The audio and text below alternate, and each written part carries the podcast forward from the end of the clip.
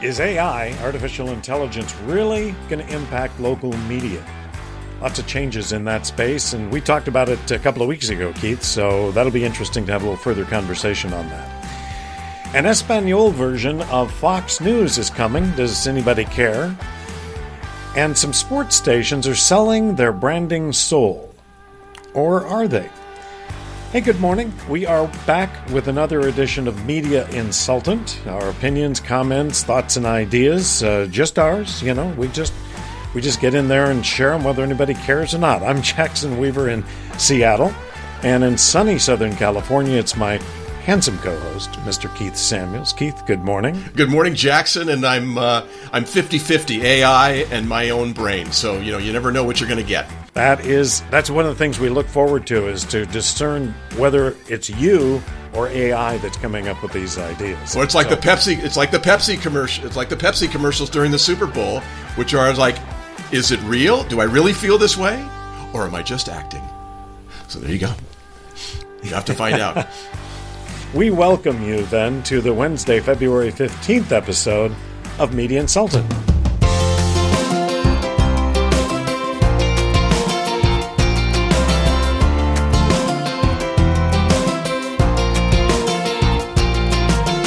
Okay, Keith, you brought it up, and I admit I missed the media event of the year. You know, I was on an airplane flying back from New York City, so I missed the Super Bowl yesterday. I missed every second of it. And I don't want to rehash the game because, you know, what do I know? But give me your overall impression of the game, the commercials, the production values, the halftime shows. How did this one stack up as you saw it? Well, it stacked up as a, as an amazing game. I mean, it was one of those rare, exciting Super Bowls. I mean, right down to the very end of the game, uh, just a thriller, you know, and, and a you know a field goal with I don't know, eight seconds left or something, and that was it. I mean, you know, it, so the the guys at Fox are really thrilled that it wasn't the typical uh, game over by the you know first half or game over by the third quarter. It was game on the entire way. So that was really exciting the halftime show, we just kept sitting there thinking, and we're not in the demo. We're not in uh, Rihanna's demo. But we kept looking at Rihanna going, she's pregnant. And she was. She wore this hideous jumpsuit over this red bodysuit with this red plastic or latex, whatever, shiny bustier. And it was like all boobs and belly for Rihanna. And, and it turned out that she, she, they was confirmed that she is Prager's. Uh, so that's fine. And you had, uh, you know all these uh, hazmat guys dancing around the field during halftime. It was they their costumes for the dancers were like hazmat outfits. It made no sense. So the, the Super Bowl for us was a complete bust. Although everybody's raving about it, I thought Chris Stapleton crushed the national anthem. I mean, he was just amazing. And so, uh, you know, that got off to a good start. But it, but it was a great game. Production value obviously is great. The announcing critics can't rave enough about the commentary that Greg Olsen, who's the commentary guy of the Fox number one broadcast team, replacing Joe Buck and and uh, Troy Aikman. And so uh, Greg Olsen did an amazing job. I mean, his analysis of the plays and the replays, it was just, oh my God. So was he wasn't like Tony Romo where he was predicting the play. You know, where Tony Romo goes, "Jim, here comes the motion. He's going to throw it to this guy." Uh, Greg doesn't do that. He, will say what's what might be happening, but he goes back and says, "Okay, guys, this is what you just saw. This is how brilliant this particular play was. Watch this." And it's and that's why this guy's wide open. Oh, by the way, they just ran that play up to the right. They just ran the play to the left and got another touchdown, and we're all going, so I was geeking out with Greg Olsen in his commentary as a football ex football player. Was like, this is, guy is amazing. Now the commercials, kind of a mixed bag. Okay, and it always is. Everybody has their own opinions about it. And I even commented on Facebook that uh, in the first half, my favorite commercials were the E Trade toddlers and the and the return of Zoolander. Ben Stiller in the Pepsi ads as Zoolander was just in just just you know, crushed it for me. I, I think Zoolander's historically funny. But the E Trade Babies, remember the E Trade Babies made Super Bowl fame, I don't know, uh, half a decade ago?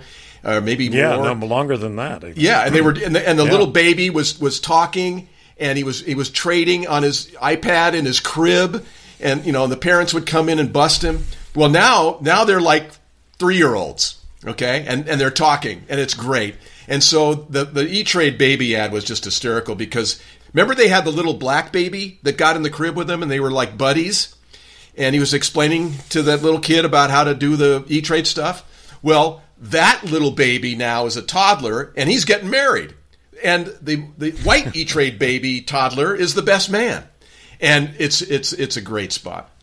But Bob Hoffman pointed out this morning uh, on uh, on his uh, LinkedIn page uh, that there was a great spot that ran a couple of times, and it was and he said this was the best spot in the Super Bowl bar none, except I challenge anybody to remember who it was for. Okay. Oh, okay. So so it was a it was one of these things where the spot was great, but who was who who who was the advertiser? And, yeah. and so, and, and it was all about making fun of people in the workplace. I don't know if you've read about it yet, but it's people in the workplace calling somebody in their office a rock star. Jackson, you're a rock star, okay? And so, and, and it's basically poking fun at that because everybody, because what they did, and I think it was Workday who was the was the uh, uh, the advertiser, hired all these rock stars. They had the lead guy from Kiss, they had Ozzy Osbourne, they had they had all these mu- musical stars, some of which I didn't know, but they were rock stars. I mean, legitimate, real world rock stars. Rock stars. Okay, and basically saying, don't call people at your work a rock star if they're not a rock star. Okay, I'm a rock star. I do. I'm a rock star. And Ozzy is really funny. And, uh, and, and, and finally, at one point, they go, So you, you need to hire a rock star. And so here's Ozzy in a cubicle talking to two guys at work, and they said, "So hire a rock star." And he turns around and go, "Hi, everybody. My name's Oswald." uh, it, it, was it was great. So so I hope I hope and pray that this week no one is calling anybody in their workplace a rock star unless they are a legitimate, full fledged rock star. So there you go. Well, we don't have to worry about that on this podcast, do we?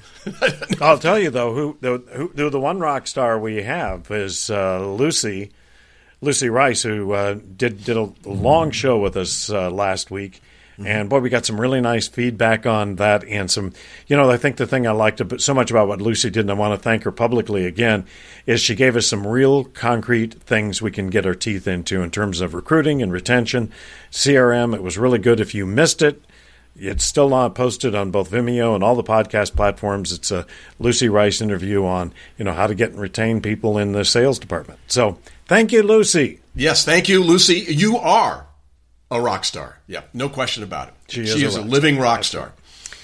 So, uh, moving on to our first story here this morning, Keith, the Spanish broadcasting system, SBS, is getting out of TV.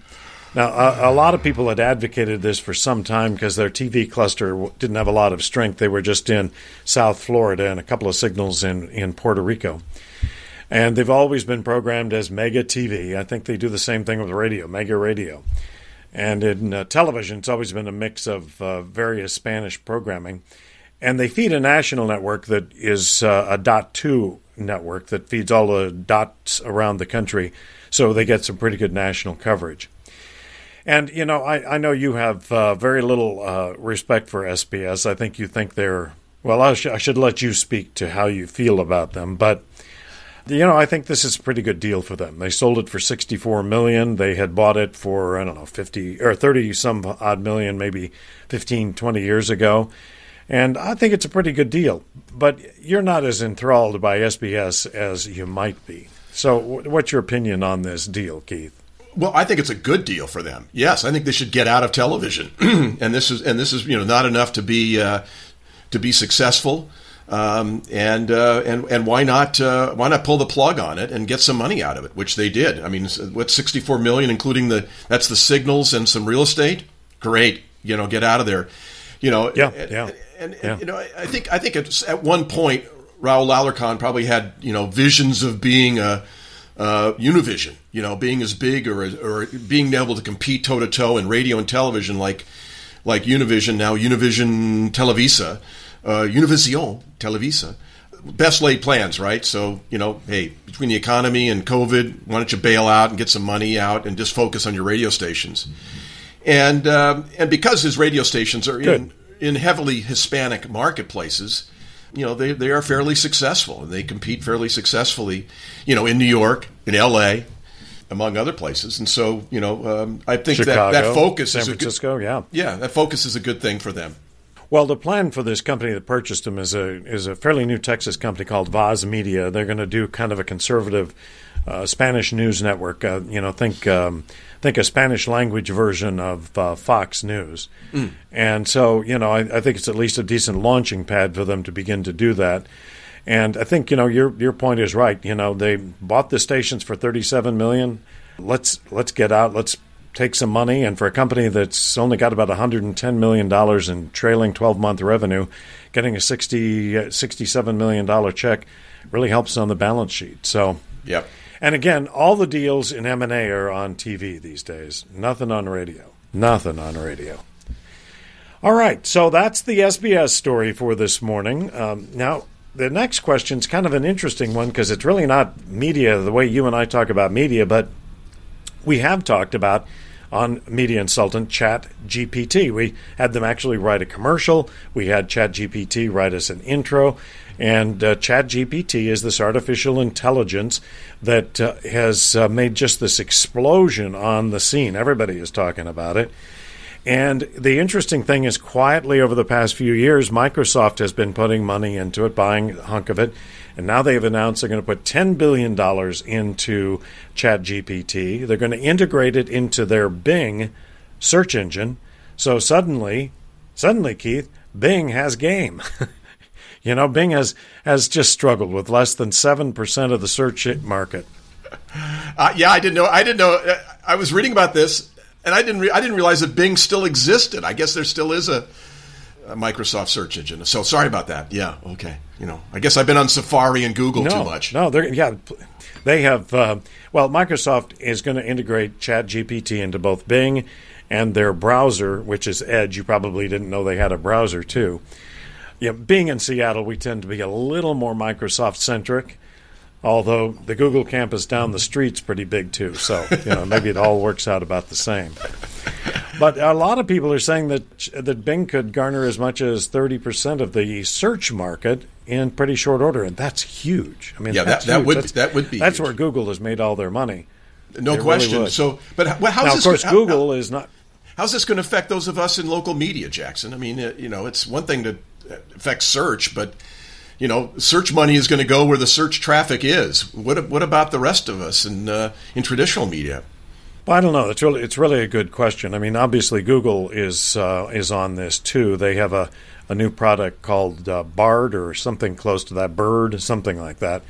But Google's behind the curve on this. They mm-hmm. clearly are. In fact, it's it's interesting, Keith, because they came out and they introduced this new uh, AI that they're using and they're integrating into search, and their stock fell immediately eight percent. So people were not impressed with it. But you know, let let's talk about some. You know, you could there are a lot of ways you could use uh, you could use this. The AI could organize a media buy. So your media buyer now isn't a media buyer; they just input some data, and the uh, AI does all the media buy. It could actually could make the uh, changes in search results uh, harder to feature local advertisers. That is possible. I, I nobody knows how that's going to okay. work out. And creative could at least start at an AI level. And right now there are stories of radio stations. And finish maybe yeah. Yeah well they all tend to need a little bit of polishing but that's right now. As they get better at it and they learn it maybe not so much. I read something the other day where there, there are a couple of real estate companies that are using it to write the copy for all their listings because it saves them from having to lovely four bedroom home with a master plan that is you know yada yada yada so they're already there in some in some industries, and and there's a lot of uh, companies now are using it to handle social media. So, you know what it means to local people, I, I don't know. Except it could be a fabulous research tool for media salespeople. Mm-hmm. You ask ChatGPT, you say, "Hey, tell me everything about the media scheduling for Denny's Ford," and you get it back. What's their What are they doing on the internet? How give me a history of the of the company. I mean, you know what what bankruptcies have they had? I mean, the things that they could they could search through could be a real interesting research tool for those of us who are in the media sales takeaway or media sales space.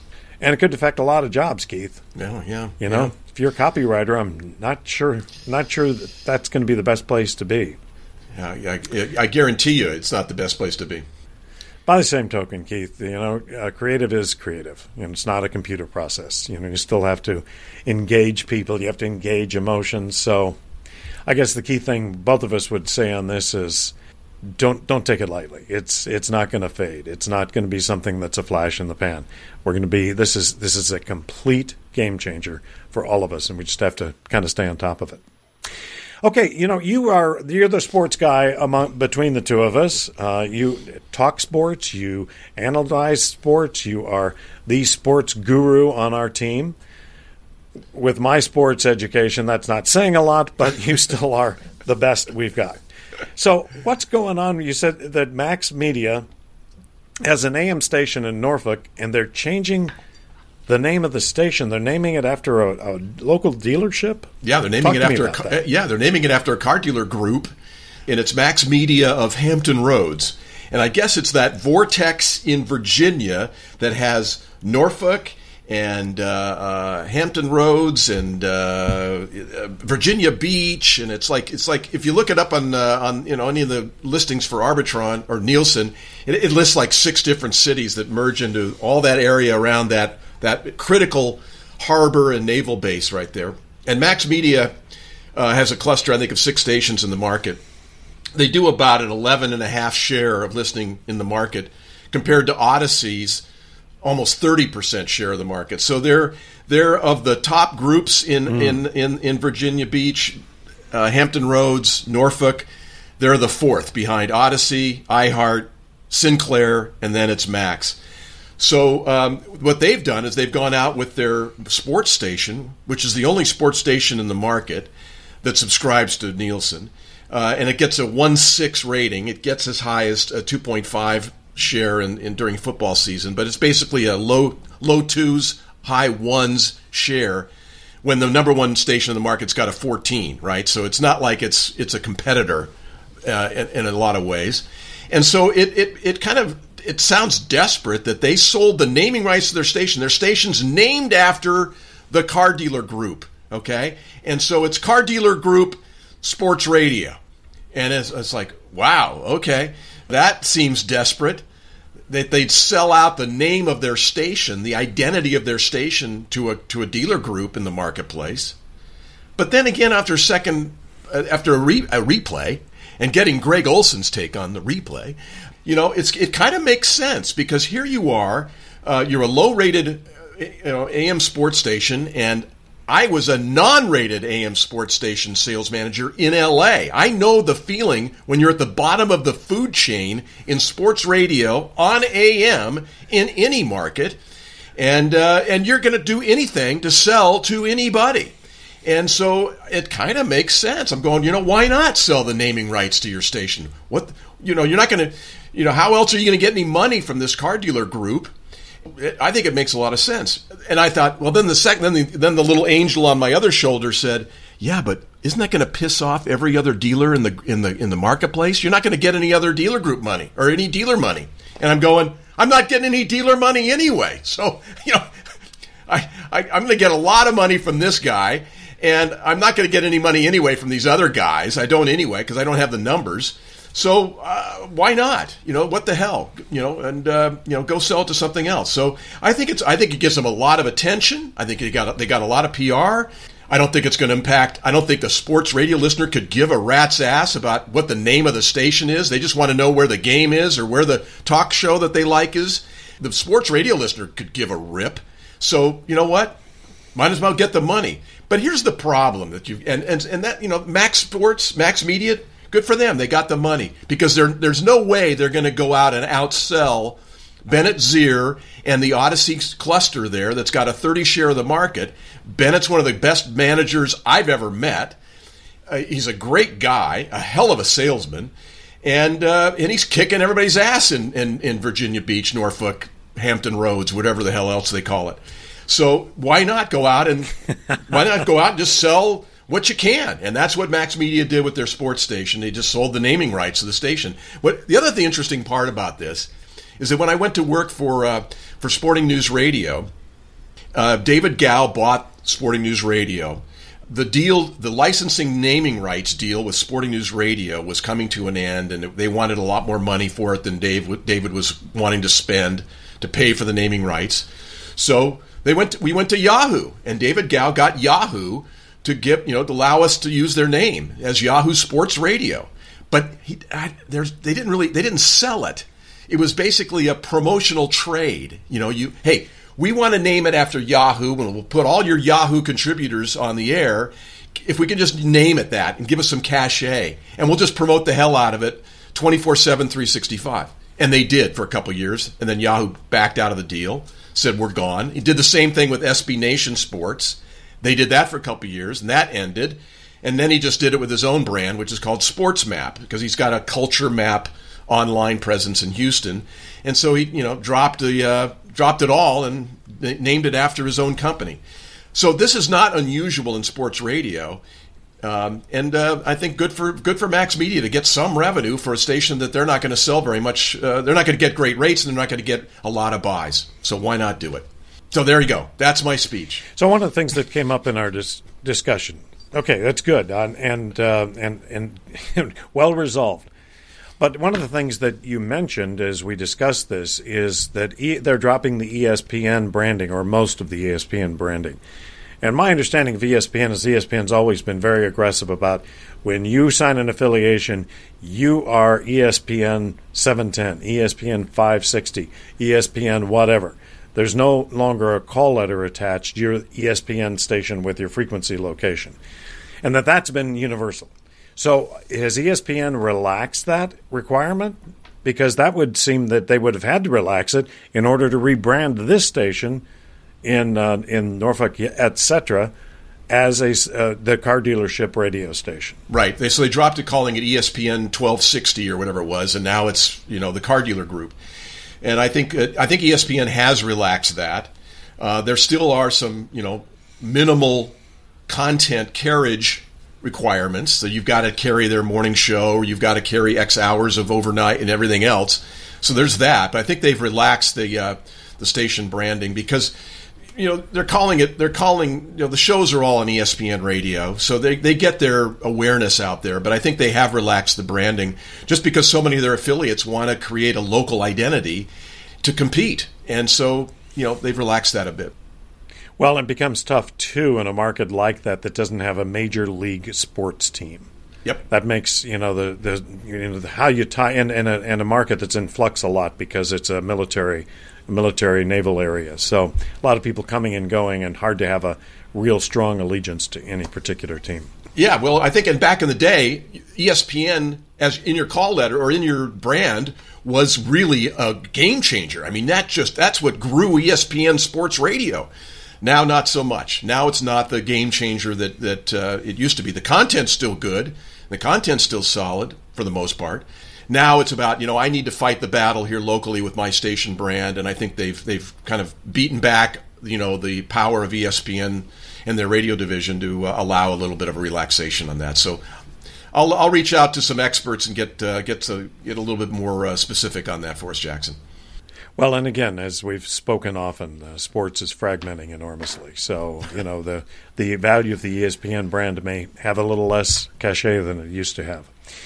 Well, Keith, just a final note. Uh, you know, I'm kind of a geek about this stuff, and, and I stumbled upon something the other day that about a hundred years ago, which was before both of us were around. let's be clear about that.